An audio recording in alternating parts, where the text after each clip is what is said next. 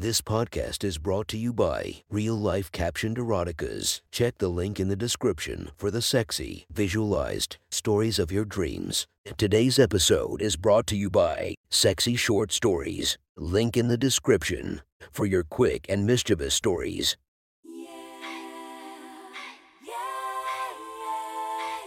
Welcome to my friend's Erotic Stories podcast, Reddit's Best Erotica, where we listen to the best erotica from our friends online. Relax as you spice up your day to day lives with a little bit of naughtiness. Feast your eyes to the inspiration of this story, Jessa Rhodes. Check her Instagram linked below. Please enjoy a very hot episode of Your Friend's Erotic Stories.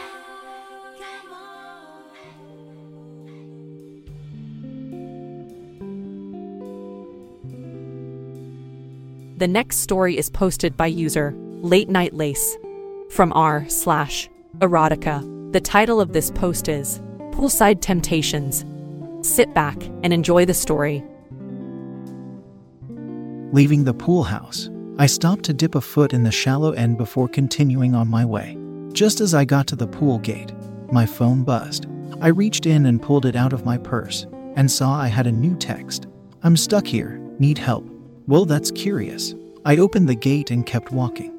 I kept a casual pace, enough that passing cars could get continued glimpses of my thighs, but not be certain that there was nothing to my bikini below the top.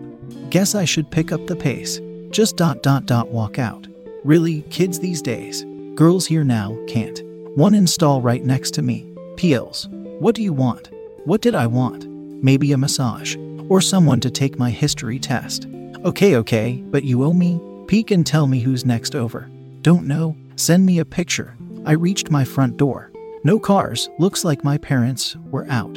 Inside, I could hear my brother Scott playing Zelda in his room. Sounded like he had a friend over, the little rule breaker. I walked to my parents' liquor cabinet and grabbed the first bottle of rum I saw. My phone lit up with a cute girl's ass, water running down her sides. It was Jessica. She was a year younger than me. We didn't share any classes, but I'd recognize those perky cheeks anywhere. She was a defensive specialist on my volleyball team. Not too tall, but damn could she get down low. Or you know, so I heard. Not sure who. I need to see her face. Having to walk past Scott's open door, I peeked in. Inside, Scott had the controls, and his friend Berber, Bryson, was looking a bit bored. I could work with that. I used my towel to cover up the bottle, leaving everything below my bikini top open. Some sins are worse than others. Not sharing rum would be cardinal. Holding the bundle on my right side to block their view, I slid by the door. If they noticed, they didn't say anything. Not needing it anymore, I dropped my towel. In the bathroom, I got a new picture, this time of her fit legs running up to a petite little bush. It was of Jessica zoning out under the water, her eyes closed and hands grabbing her shoulders. Almost artistic, 8 out of 10. I started the shower. Hey Jess, still at the pool.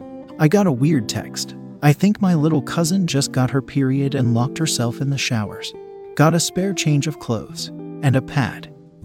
No on the clothes, but she can have my suit. I asked her to slip them under Jules. Stall door, then message Jules. Put those on, send me a pic, and I'll evaluate. There was a long pause. Then, okay. I took off my top and checked out my breasts in the mirror.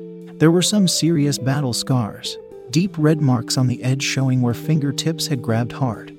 My nipples were a tender pink, erect from the blood flow and open air.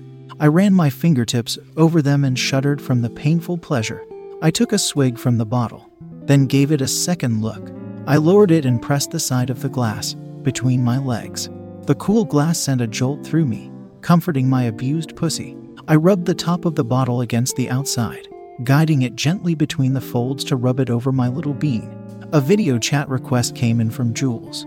I accepted with my free hand, propping the phone up on the counter. He had on a bright orange tube top with little bows between his breasts. The top was loose on him.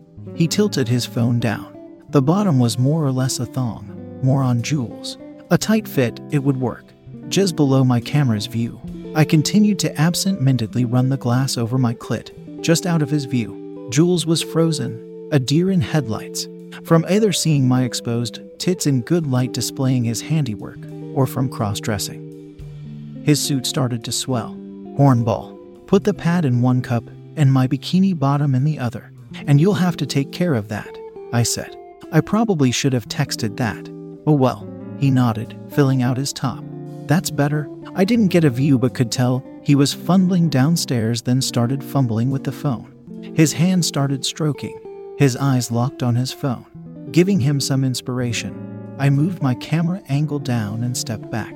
Propping one foot up on the edge of the tub, I slid the rum bottle deep into my pussy. That was way easier than it should have been. His strokes picked up. He pulled my bikini out of his top and sniffed it. I rolled my eyes. I pulled the bottle out and took a swig, then slid it back in its rightful place. The drops of rum burned my raw inner lips in the most incredible way. I made slow, showy strokes, which didn't match his shaky cam at all. The rum was doing double duty, making both my cheeks and my vagina warm. He set the phone on the ground, and I could see how he had pulled the thong to the side and was having quite the stroke fest. He pulled the thong up even tighter. I bit down on my lip and leaned against the wall, continuing my slow, luxurious internal massage. The rum gave me a slight urge to pee without the urge to hold it. I casually let it dribble out. It ran down the sides of the bottle and my legs. I pulled the bottle out and enjoyed the sound of a few droplets hitting the bathroom floor. I took a sip from the bottle, enjoying my flavors mixed with the rum. I ran my tongue suggestively over the tip. Jules entered warp speed. I deep throated the bottle, coughing as a splash of rum hit the back of my throat, but managing to swallow it. Jules arched his back and came. Not much came out, but by the way he sagged after I could tell he was far beyond exhaustion. He readjusted his disguise. Pull the sides down a bit, top and bottom, I advised.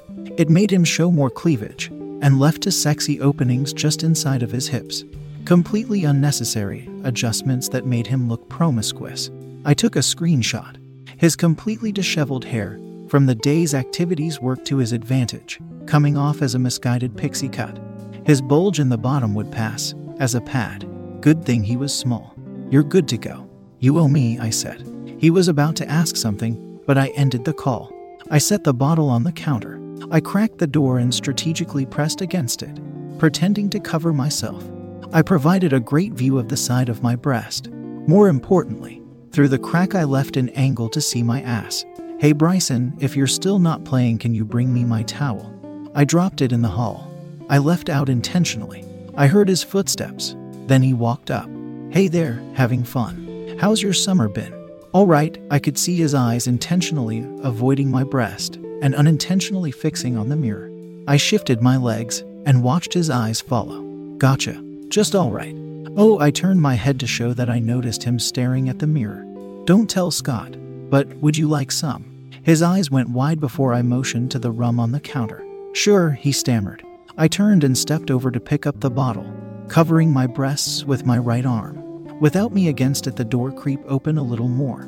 Bryson had a direct view of my ass and a brief flash of the swollen flesh between my legs before I resumed my spot behind the door. Have you had any before?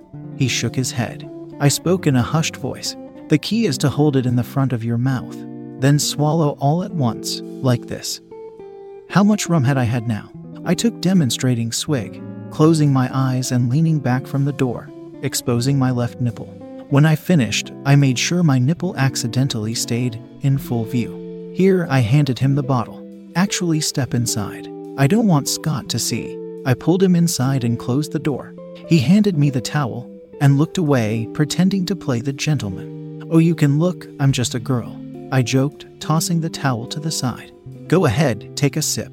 He did, and I stepped behind him, pressing against him and tipping the bottle up, making sure he took more than just a cursory sip.